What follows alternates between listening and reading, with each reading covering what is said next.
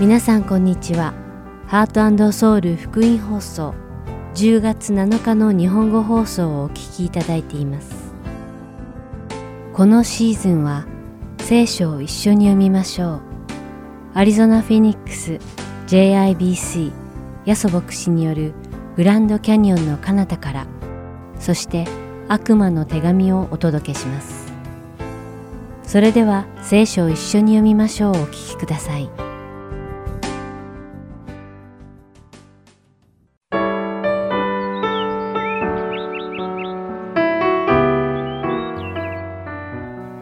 ハートソウル福音放送をお聞きの皆さんこんにちは。聖書を一緒に読みましょうのお時間です。お相手はダイヤモンド優子がお送りします。韓国のことわざに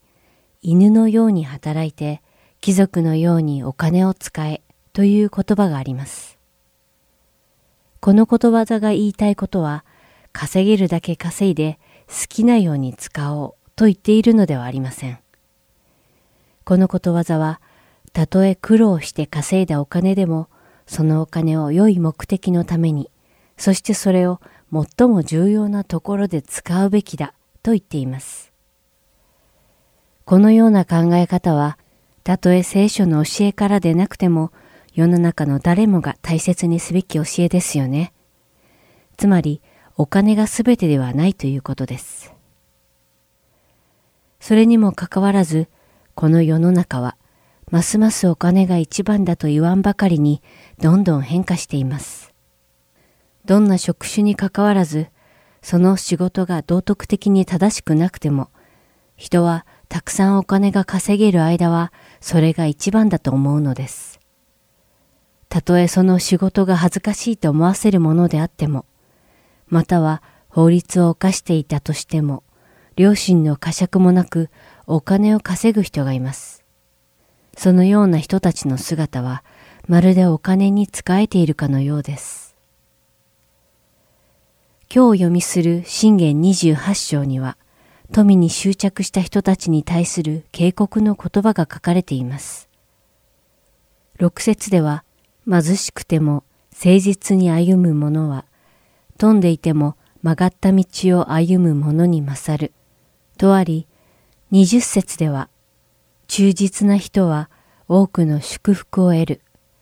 しかし、富を得ようと焦る者は罰を免れない。と書かれており、続く二十二節は、貪欲な人は財産を得ようと焦り、欠乏が自分に来るのを知らないとあります。信玄二十八章を読むと、豊かになるとはどういうことなのか、そしてどうすれば聖書的に豊かになれるかをじっくりと考えさせられます。それではここで、これらに関連した興味深い聖書箇所を見てみましょう。それは八節です。そこには、利息や氷によって財産を増やす者は、夜べのない者たちに恵む者のためにそれを蓄えるとあります。この説は一体何を意味しているのでしょうかこの聖句の意味は実に誤解されやすい箇所でもあります。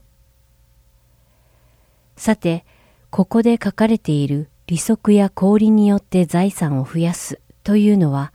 法外な金利を請求したり、または収益のために他者から搾取するなどの手段で富を得ることを指します。信玄は私たちに公平で正直であり、そして恵まれない人たちを助ける心を持つことを勧めています。ところが、このような方法で富を増やす人の結末がとても興味深く書かれているのです。貧しい者たちに恵む者のためにそれを蓄えるとあります。この箇所を理解するのは一筋縄ではいかないようです。しかし、高い利子を取って利益を得ることは良くないのに、貧しい人たちに寛大な人が富を築くとは一体どういうことなのでしょうか。興味深いのはここからです。これはどういうことかというと、たとえ誰かが高い利息を取って大きな利益を上げ裕福になったとしても、神様がそのお金を貧しい人々に惜しみなく分け与える人に使わせるということなのです。なぜなら神様は私たちに互いを愛し合い、助け合いながら生きてほしいと願っておられるからです。そして神様は人よりも多くを持っているのに貧しい人たちに寛大さを示さず、さらに欲しがる人たちに喜びを見出されないからです。願わくば、今日読む信玄の御言葉が、裕福になりたいと願う私たちの心を見つめ直す良い機会になることを願っています。そして私たちの富への欲望が神の見前で私たちを恥ずかしめ、私たちを諭してくださいますように。それでは今日の聖書箇所、信玄28章1節から28節を読みして、今日の聖書を一緒に読みましょう終わりたいと思います。悪者は追うものもないのに逃げる。しかし正しい人は若獅子のように頼もしい。国に背きがあるときは多くの首長たちがいる。しかし分別と知識のある一人の人によってそれは長く安定する。夜べのないものを虐げる貧しい者は押し流して食物を残さない豪雨のようだ。教えを捨てる者は悪者を褒める。教えを守る者は彼らと争う。悪人は抗議を悟らない。主を尋ね求める者はすべてのことを悟る。貧しくても誠実に歩む者は、飛んでいても曲がった道を歩む者に勝る。教えを守る者は分別のある子。宝刀者と交わる者はその父に恥ずかしい思いをさせる。利息や氷によって財産を増やす者は夜べのない者たちに恵む者のためにそれを蓄える。耳を背けて教えを聞かない者は、その者のの祈りさえ意味嫌われる。正直な人を悪い道に迷わす者は、自分の掘った穴に陥る。しかし、潔白な人たちは幸せを継ぐ。富む者は自分を知恵のあるものと思い込む。分別のある貧しい者は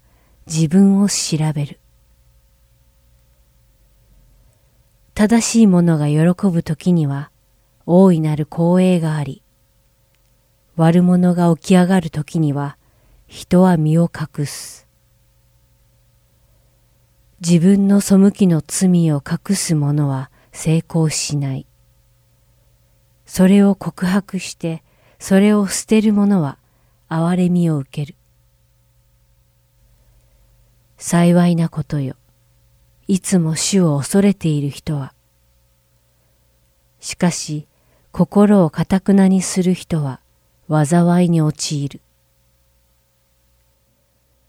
うなるおじし、襲いかかる熊、夜べのない民を治める悪い支配者。英知を書く君主は多くのものを強奪する。不正な利得を憎む者は長生きをする。流血の罪に苦しむ者は墓まで逃げるが誰も彼を捕まえない。潔白な生活をする者は救われ、曲がった生活をする者は墓穴に陥る。自分の畑を耕す者は食料に飽きたり、虚しいものを追い求める者は貧しさに飽きる。忠実な人は多くの祝福を得る。しかし富を得ようと焦る者は罰を免れない。人を偏り見るのは良くない。人は一切れのパンで背く。貪欲な人は財産を得ようと焦り、欠乏が自分に来るのを知らない。人を責める者は、へつらいを言う者より後に恵みを得る。自分の父母のものを盗んで、私は罪を犯していないという者は、滅びをもたらす者の仲間である。欲の深い人は争いを引き起こす。しかし、主により頼む人は豊かになる。自分の心に頼る者は愚かな者。知恵を持って歩む者は救われる。貧しい者に施す者は不足することがない。しかし、目を背ける者は多くの呪いを受ける。悪者が起こると人は身を隠し、彼らが滅びると正しい人が増える。今日も聖書を一緒に読みましょうにお付き合いいただきありがとうございました。お相手はダイヤモンド優子でした。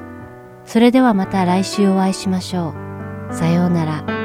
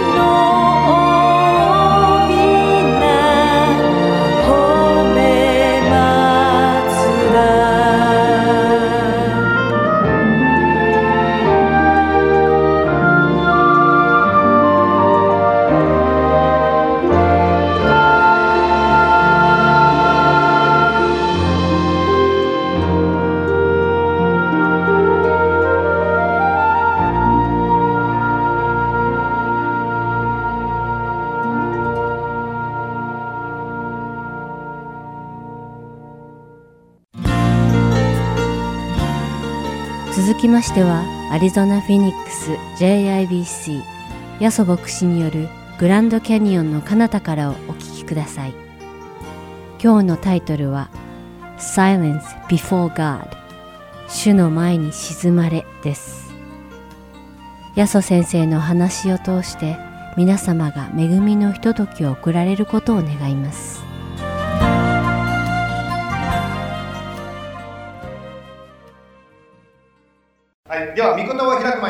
詩篇の65編を開きますけども、それを開く前にお祈りしたいと思います。では、お祈りいたします。イエス様、今日こうして一緒にみんなで集まって礼拝できること感謝いたします。本当にいろんなことがある中で、こうしてこの時間、日曜日のこの時間をとって、イエス様の前、あなたの前に私たちが来ました。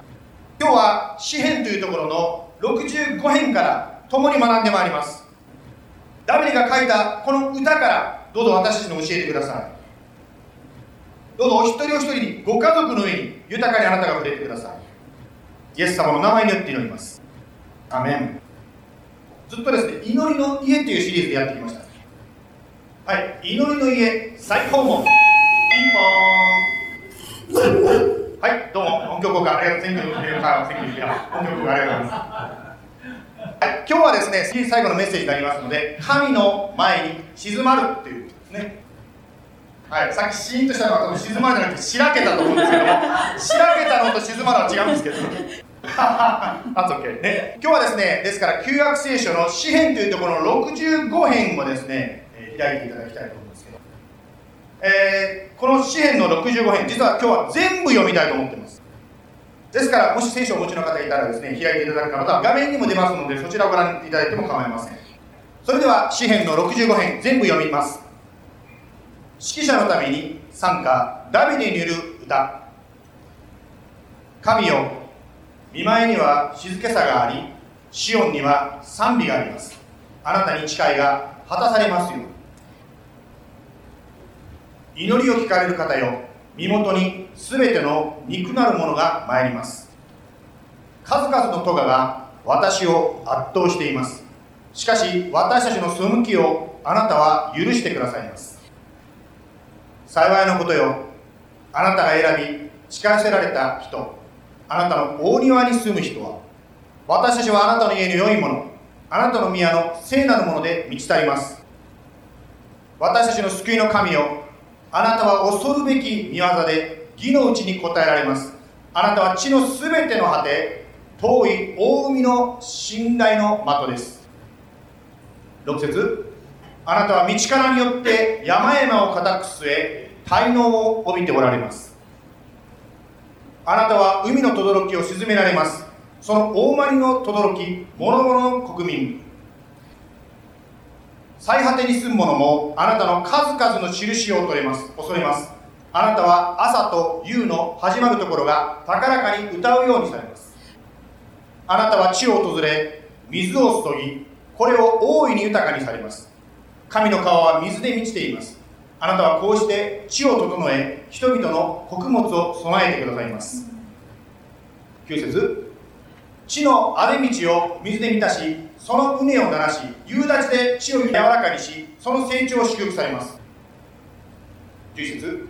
あなたはその年に見恵みの冠をかぶらせます。あなたの通られた後には油が光っています。荒野の牧場に来たり諸々の丘も喜びをまとっています。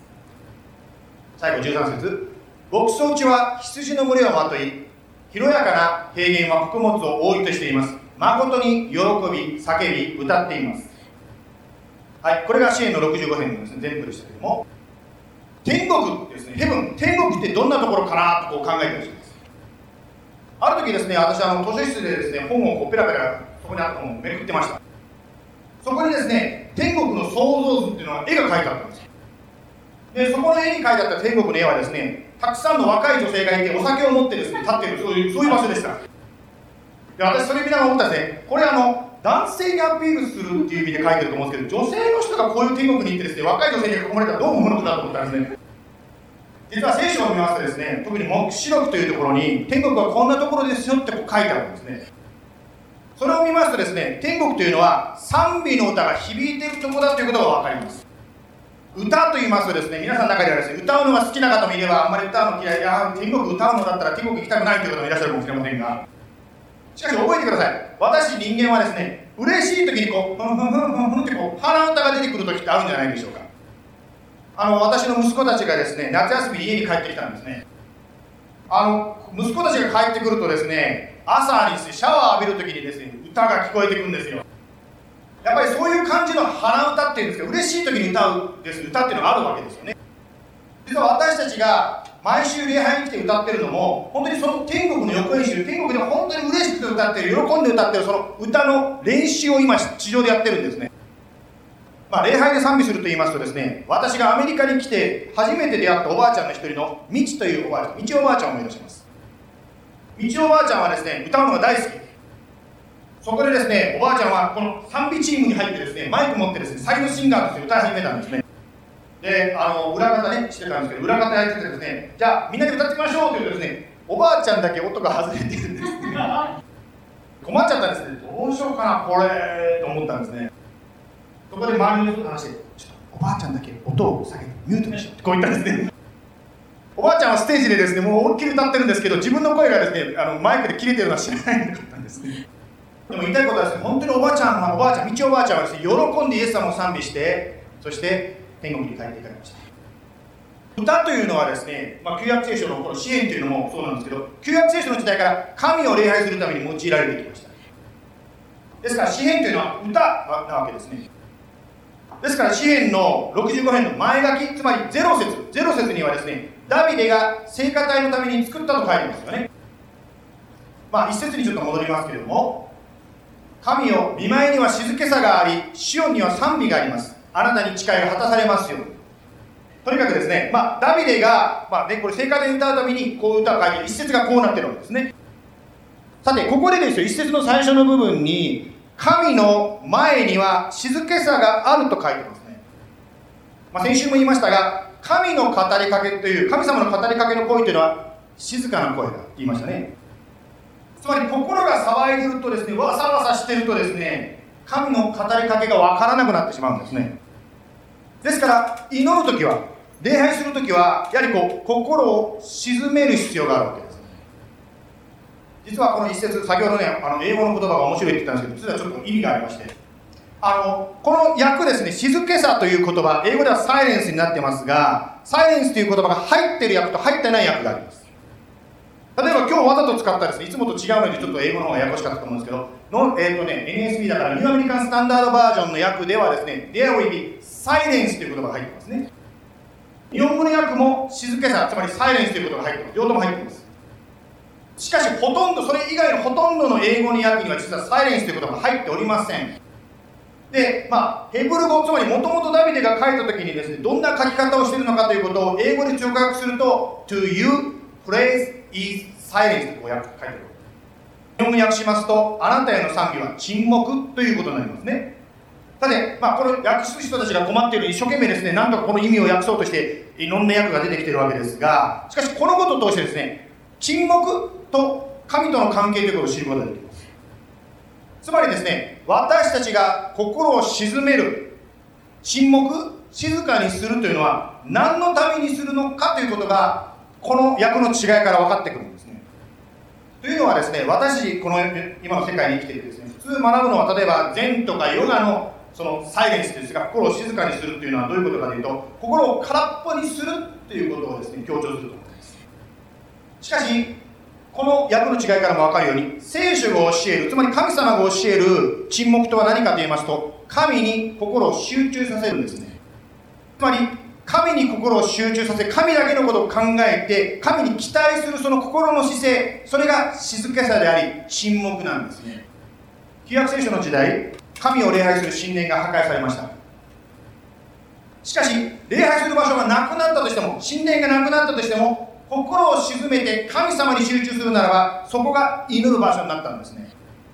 現代でももしあなたや私が目を閉じて手を組んで心を鎮めるならばつまり神に期待して神に心を開くならばそこが祈りの場所になるわけですね。この神に対する期待ということをですねもうちょっと違う形でなんか合わすものはないかなというふうに私先週探してたんですよ。そしたら私はキャレッジカリアですね C&C と私呼んでますけど大学生と社会人のグループの人がビデオを送ってくれたんですよ。私それ見た時これだと思ったんですね。それではですね今からカレッジのキャリアが送ってくれたビデオをちょっと流しますね。神に対して期待して静まる一つの例でございます。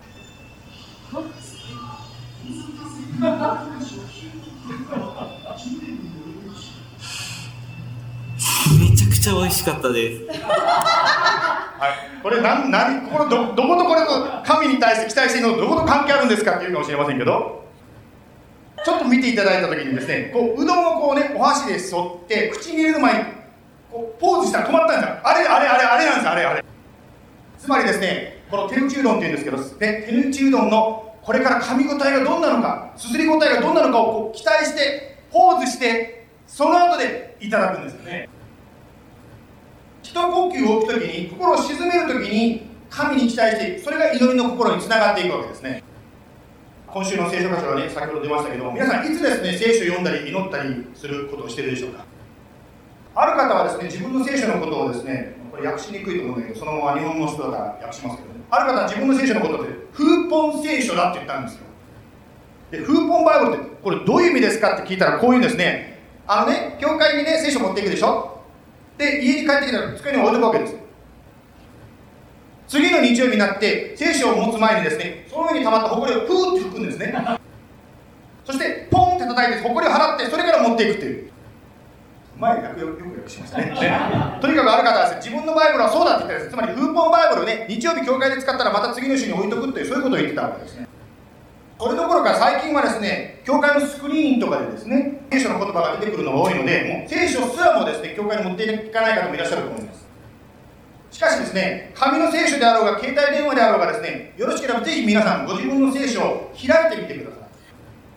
そしてですね、その開くときにですね、ただ聞くだけじゃなくて、本当に自分の目に入ってくる、自分の手で触れる、それがですね、神様があなたに語りかけやすいドアを開くっていうんですか、心を整えていくっていうんですか。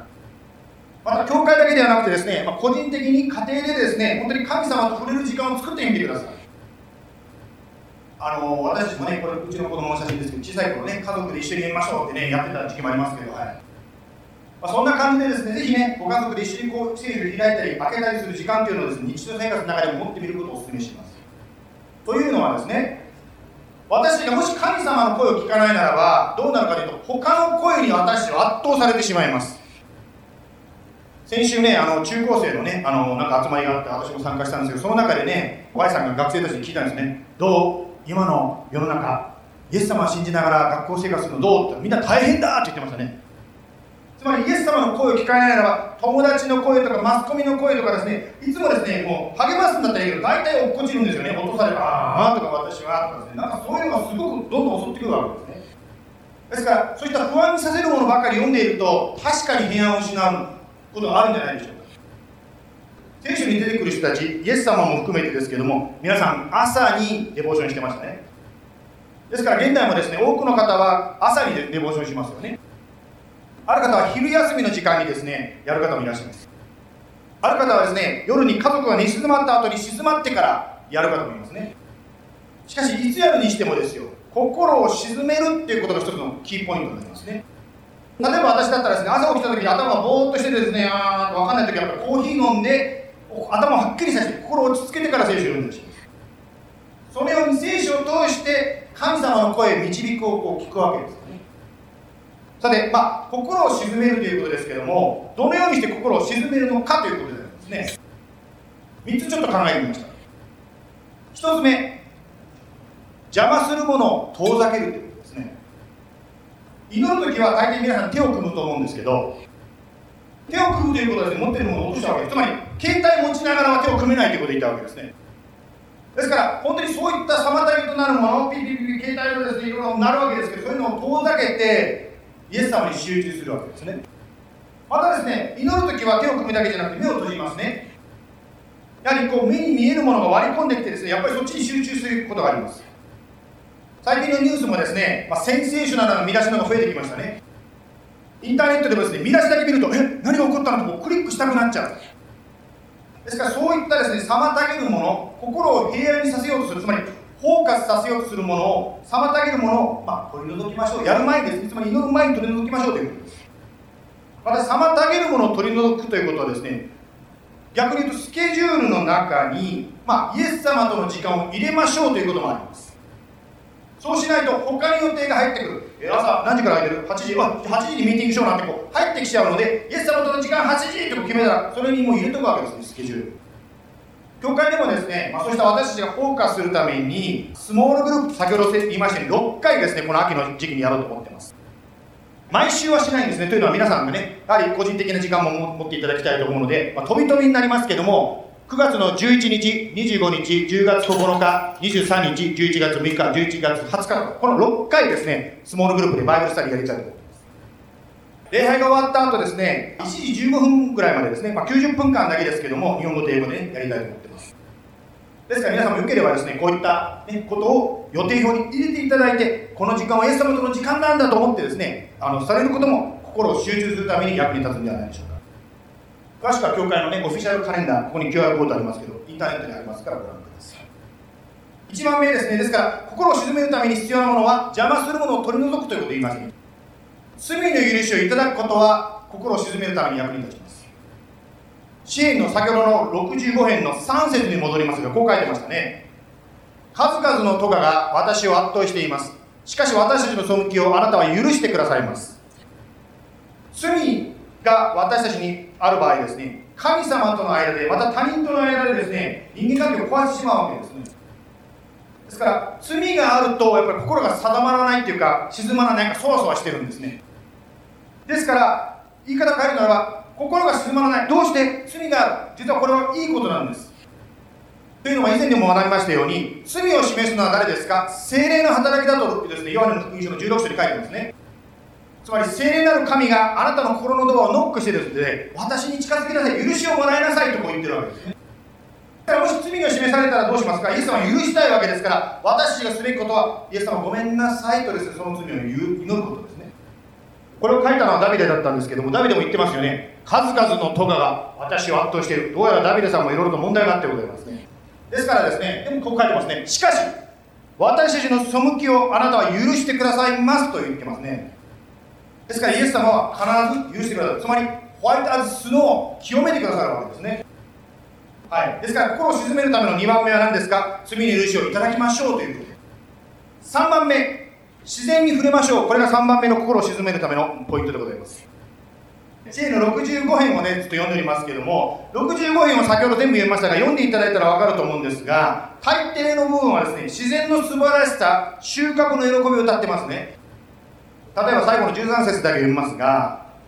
牧草地は羊の群れをまとい広やかな平原は穀物を覆いとしています。誠に喜び叫びながら歌っています。まあ、今私たちはですねコロナということもあってですね人間の作った光の中で過ごすことが多い世の中でございます。ですから私たちはですねやっぱりこう自然と出会う時ですね。自然と出会う時に神様生きてるんだ。神様の本当に素晴らしさ神様の愛神様のケアに気づくんですね。ですから仕事の帰りにですね、ちょっと公園に寄り道してですね、自然を見てから帰るということもいいかもしれません。また朝のですね、涼しい時に散歩をするのがいいかもしれませんね。先ほどね、あのシカゴから来た方と朝、先ほど立ち話したんですけど、これからもうちょっと待ったらね、もうアウトドアシーズンが始まるからね、フェニックスはということをちょっと話したんですけど、しかし暑いですね、フェニックスでもですね、朝が早い時は涼しいわけですよね。先日ですね、朝が早いとこ歩いてたらですね、サボテンに花が咲いたと気がついたんですね。家内から聞いたんですけどこの花はね1年 ,1 年に1回？あんまり咲かないそんなに咲かないって聞いたんですけど1年に1回かもしれませんけどねねこの花はあんまり長く持たない今しか見るときないよって彼女が言ったんですねわあ自然はすごいなと思いました。この野の花も養ってくださるとイエス様は言いましたよね。そのように自然の中にいると私たちの心がもう一度ですね本当にこう神の前のこの静けさ平安に戻らされるわけですこのように心を沈めながら祈るわけですね。そしてまた聖書を読むわけです。しかしですね、えー、また先生同じこと毎日聖書読み毎日なんできるわけないですってこう思ってる方もいらっしゃるかもしれませんが。しかしですねまあぜひねあの今までできなくてもですよ諦めないで今日行いましょう。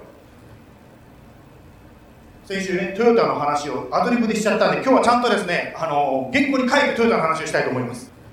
トヨタのリーダーがですねもう繰り返しになっちゃう同じ話だけど。ねあの社員に言ったんですよね。野球選手が投げるボールをねただで見逃すぐらいだったら空振りでいいからね振ってみろとこう言ったんです。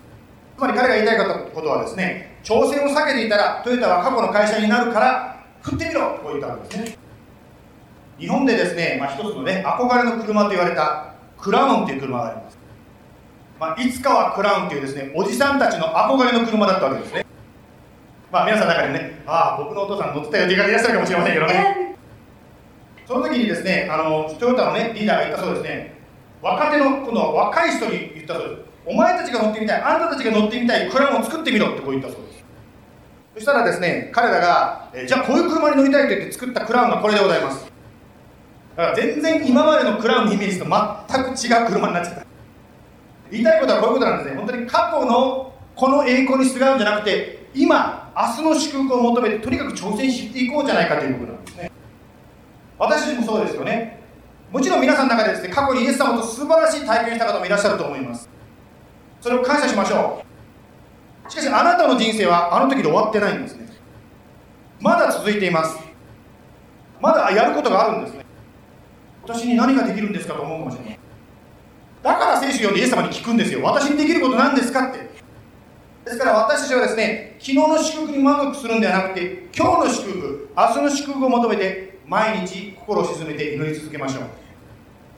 さて、えー、祈りについてです、えー、今までですね祈りについて私たちはですね4回のシリーズで学んできましたね。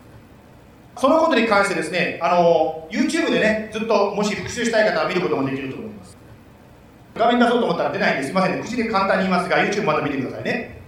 まず1回目8月に最初の礼拝でですねマタイの17章から学びました。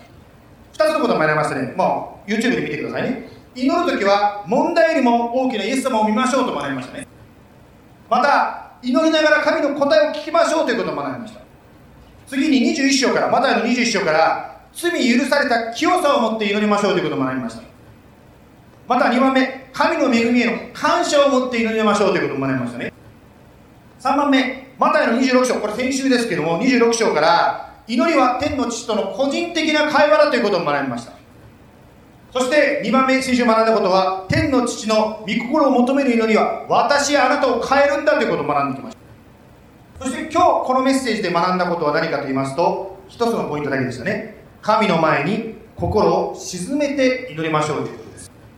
まあ、このようにですねたくさんのポイントが出てきて覚えきれないと思う方いらっしゃると思うんですが実は祈りというのは知識じゃないんですね。知識じゃなくて祈りを学びたいならば一番大事なことがあります。それは実際に祈るということなんですね。つまり天の父と会話すればするほど私たちが変えられていく人格が変えられていく人が変えられていくんですね。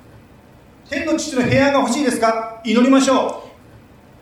う。天の父の本当に喜びが欲しいですか？そしたら天の父の前でですね祈りましょう。心が重いですか？イエス様の名前で祈りましょう。ではこのシリーズ最後にですね一緒に今からですね主の祈り The Lord's Prayer というのを賛美で祈りたいと思います。先週ですね、まあ、小坂忠さんということを紹介しました。がその奥様が訳された歌英語の歌でですね Lord's Prayer という歌があるんですね。Our Father who art in heaven そういう歌ですけどもそれをですね今から歌いたいと思います。日本語の方はですね日本語で英語の方は英語で歌ってみてください。これは主の歌で主の祈りですから祈りながら歌いながらそれが祈りになります。それではよろしければ一緒に立っていただいてですね今から主の祈りをですね一緒に歌いながら祈りましょう。イエス様あなたの名前で祈るこの特権を与える方を感謝します。神様どうぞこの地上であなたの御心が天になるようになりますように。そして私たちの人生の中に私の心の中に私の家庭の中にあなたの平安をもたらしてください。神様一緒に祈ってくれる友があることを感謝します。教会があることを感謝します。私たちが祈る時にあなたの技が起こることを感謝します。あなたの御国が来ることを感謝します。今週どうぞ一緒にいてください。イエス様のお名前で言ってみます。We all pray Amen.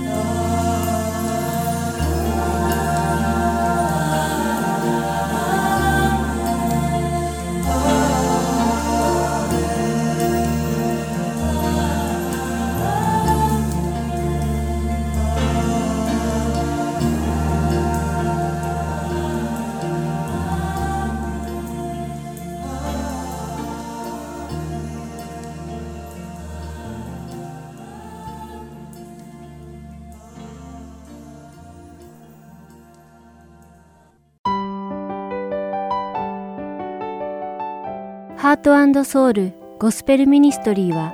永遠の命の源であるイエス・キリストの福音を述べ伝える活動をしています。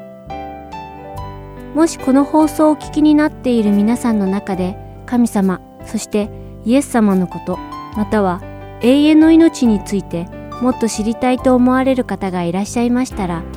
どうぞこちらのウェブサイトまでお気軽にご連絡ください。heartandsoul.org at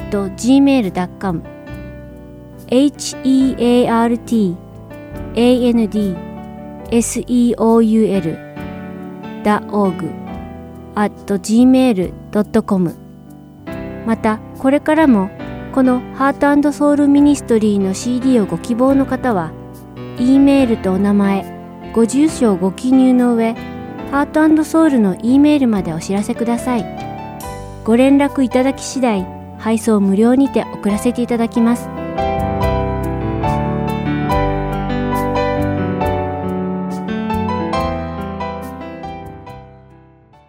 それでは悪魔の手紙をお聞きください。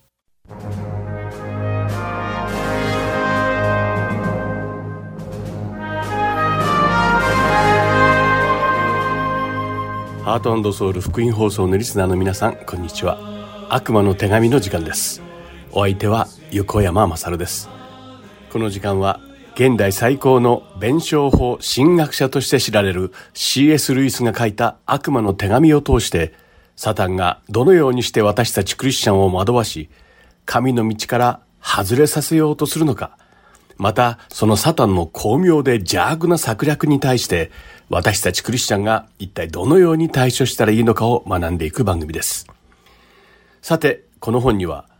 その題名にふさわしく、二人の悪魔が主人公として登場します。スクリューテープというベテラン悪魔と、その甥の新人悪魔のウォームウッドです。経験豊富なベテラン悪魔のスクリューテープは、まだ若く、経験の浅い甥がうまくやっていけるように、彼に宛てて様々なアドバイスを含んだ手紙を書きます。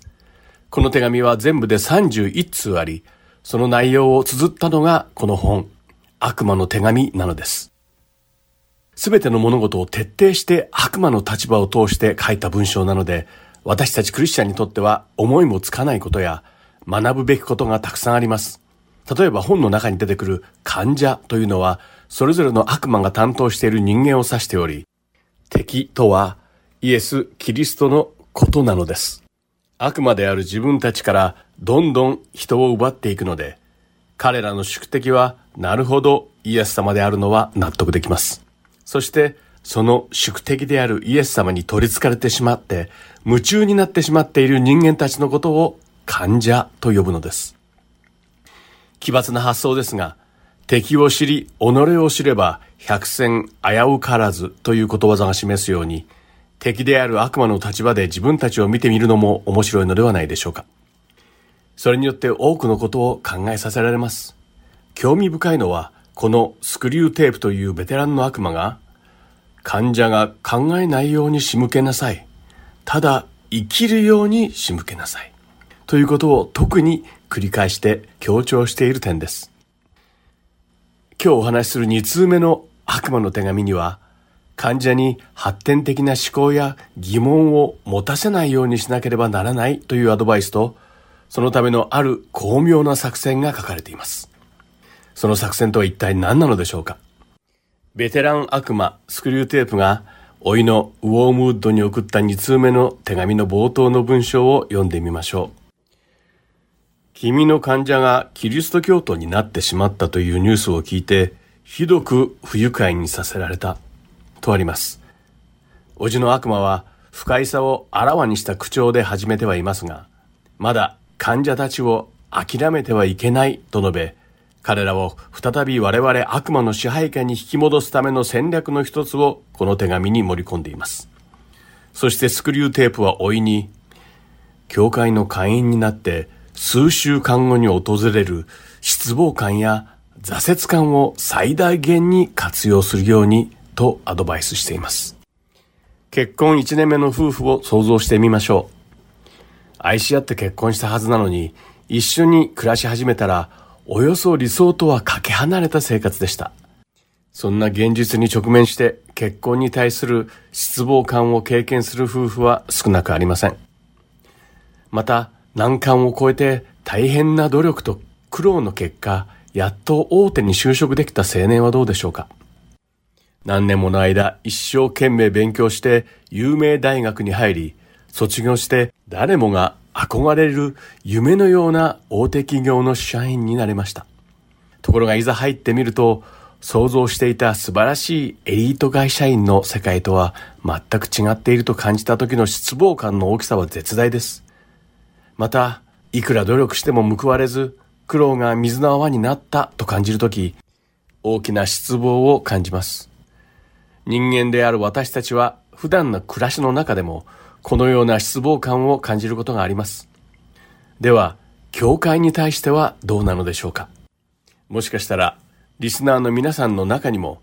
直接ではないにしろ、知り合いの誰かからこんな話を聞いたことがあるのではないでしょうか？誰々さんが教会に来なくなったのは、あの牧師先生に失望したかららしい。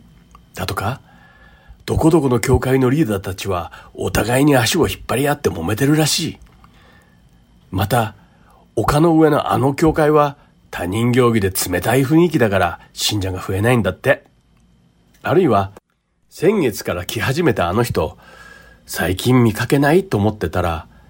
教会の雰囲気が自分が思ってたのと違うって言ってたって聞いたわよ。などと、教会に対する失望の話を聞いた時の皆さんの反応はいかがでしたでしょうかそれを聞いて、一生に付すことができたのでしょうか？それとも、うん、全くその通りだと思って、苦笑いを浮かべてしまったのでしょうか？私がこのような質問をしたのは、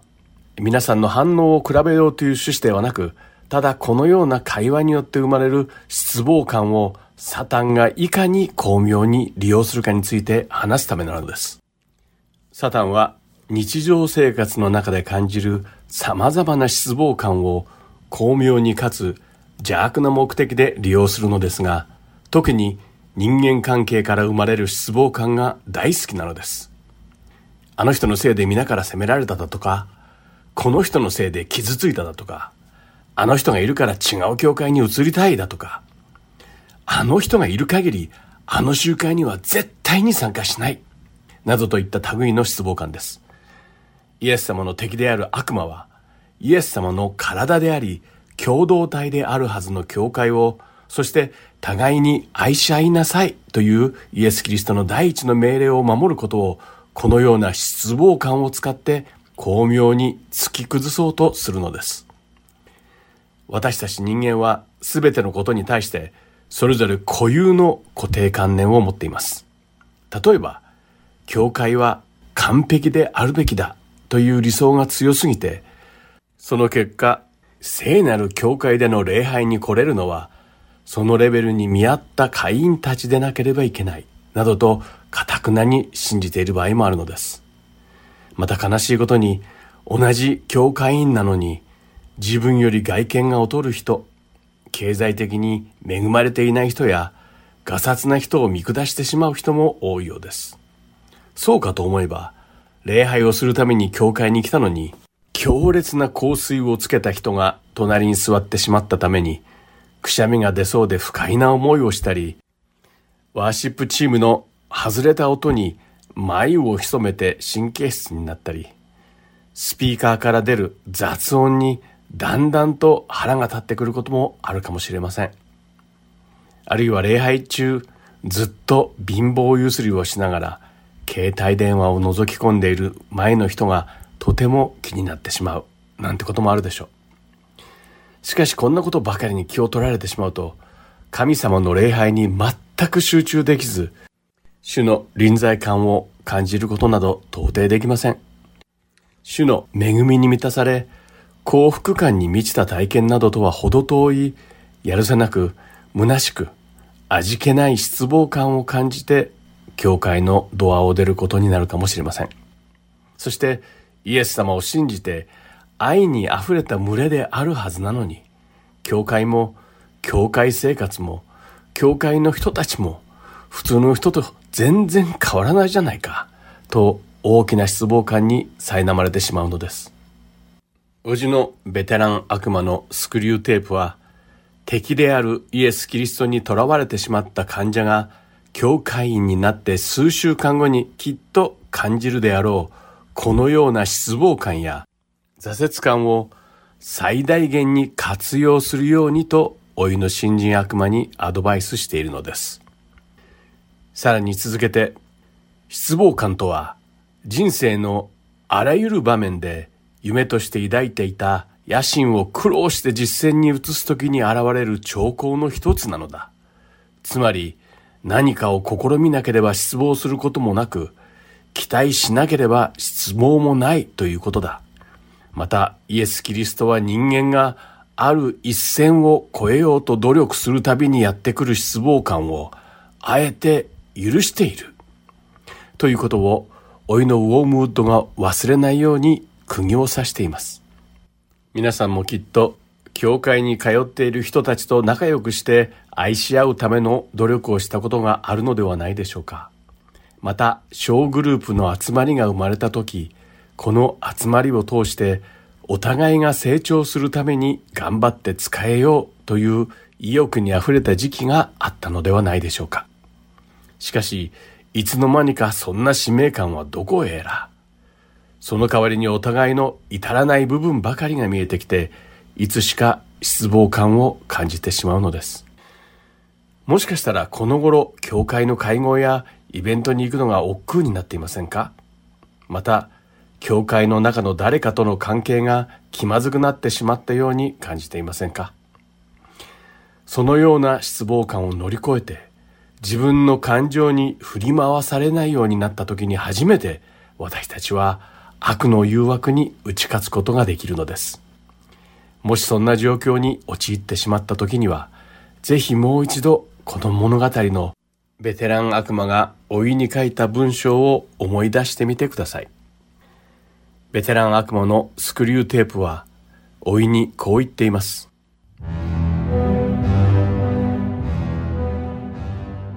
私はこれまで、教会に来ている人々がお互いに対して失望感を持つほどの人間関係に基づいた合理的な根拠を持ってはいないという前提で書いてきた。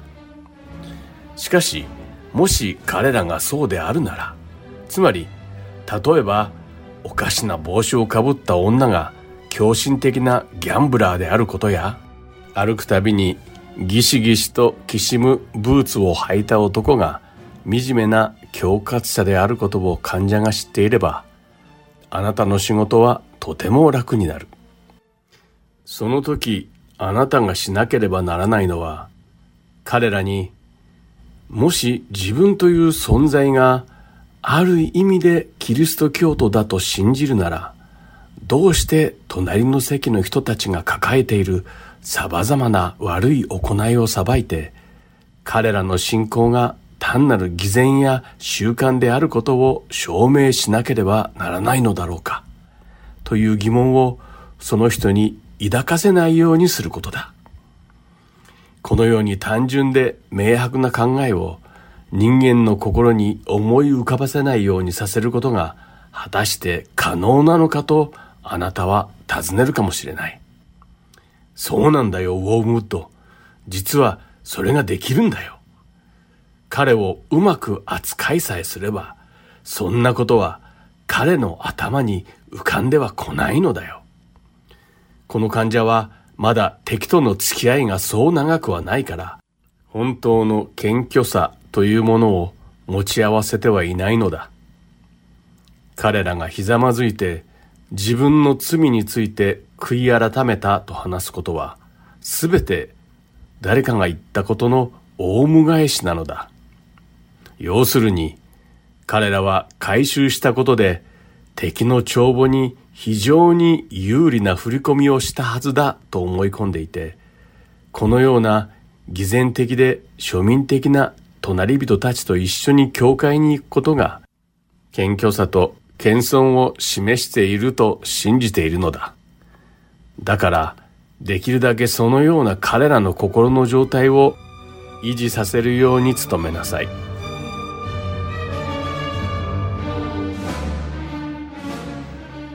このようにスクリューテープは老いの悪魔に患者である人間にお互いの失望感を募らせるように仕向け恥ずべき行為をばらして、お互いに不信感を抱かせた状態にとどまらせることで、信仰の成長を妨げるように進めているのです。これが彼らの戦略だったのです。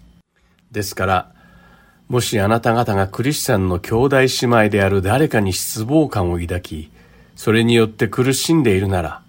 それが悪魔の戦略かどうかを確認してみる必要があるのです。そのような失望感が神様から来たものでなければ、私たちを騙して神様から遠ざけようとする悪魔の囁きにではなく、精霊によって書かれた神の御言葉に耳を傾けなければならないのです。ガラテヤビテへの手紙の第6章1節から2節を読んでみましょう。そこには、兄弟たちよ、もし誰かが過ちに陥ったなら、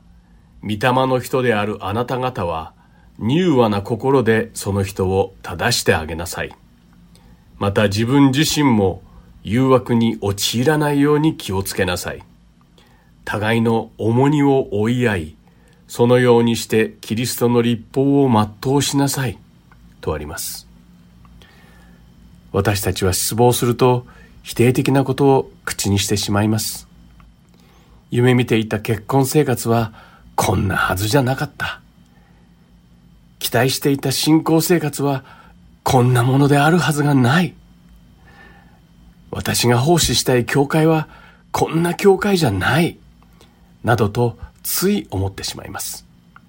しかし理想と現実の違いに失望を感じることはあっても、それが他人を見下したり、自分だけが正しいという傲慢さに発展しないように放置してはいけないのです。失望はたとえどんな人生であっても必ずと言ってよいほど経験する感情です。しかし、これを放置すれば、サタンの罠に陥ってしまう可能性もあるということなのです。ちょっとした失望が原因で信仰や教会に対する疑いが生じたとき、私たちはサタンが巧妙な策略によって私たちの心にどれほど大きな穴を開けたのかを悟らなければなりません。しかし、サタンはきっと笑いながら、穴を開けたのは私たち自身であり、彼はその穴に指を入れただけだと言うでしょう。私たちは自分がいかにひどい罪人であるのかを黙想することで失望を克服し救いの恵みに改めて感謝することができるのです。ローマ人への手紙第12章10節には兄弟愛を持って心から互いに愛し合い尊敬を持って互いに人を自分より勝っていると思いなさいと書かれヨハネの手紙第一の第14章11節には、愛する者たち、神様がこれほどまでに私たちを愛してくださったのなら、私たちもまた互いに愛し合うべきです。とあります。リスナーの皆さんが失望という感情に振り回されず、隣人を愛し、イエス様の示す道に従うことができますように祈ります。今日も最後までお付き合いくださってありがとうございます。今回の悪魔の手紙はここまでです。お相手は横山まさるでした。ではまた来週お会いしましょう。さようなら。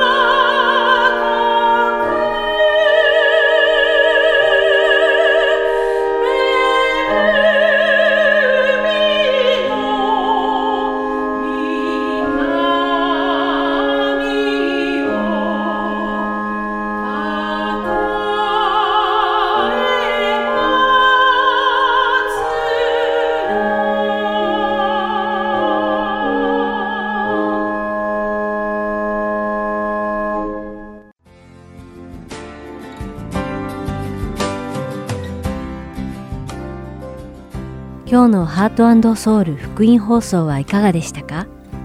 最後までお付き合いくださりありがとうございました。それではまた来週お会いしましょう。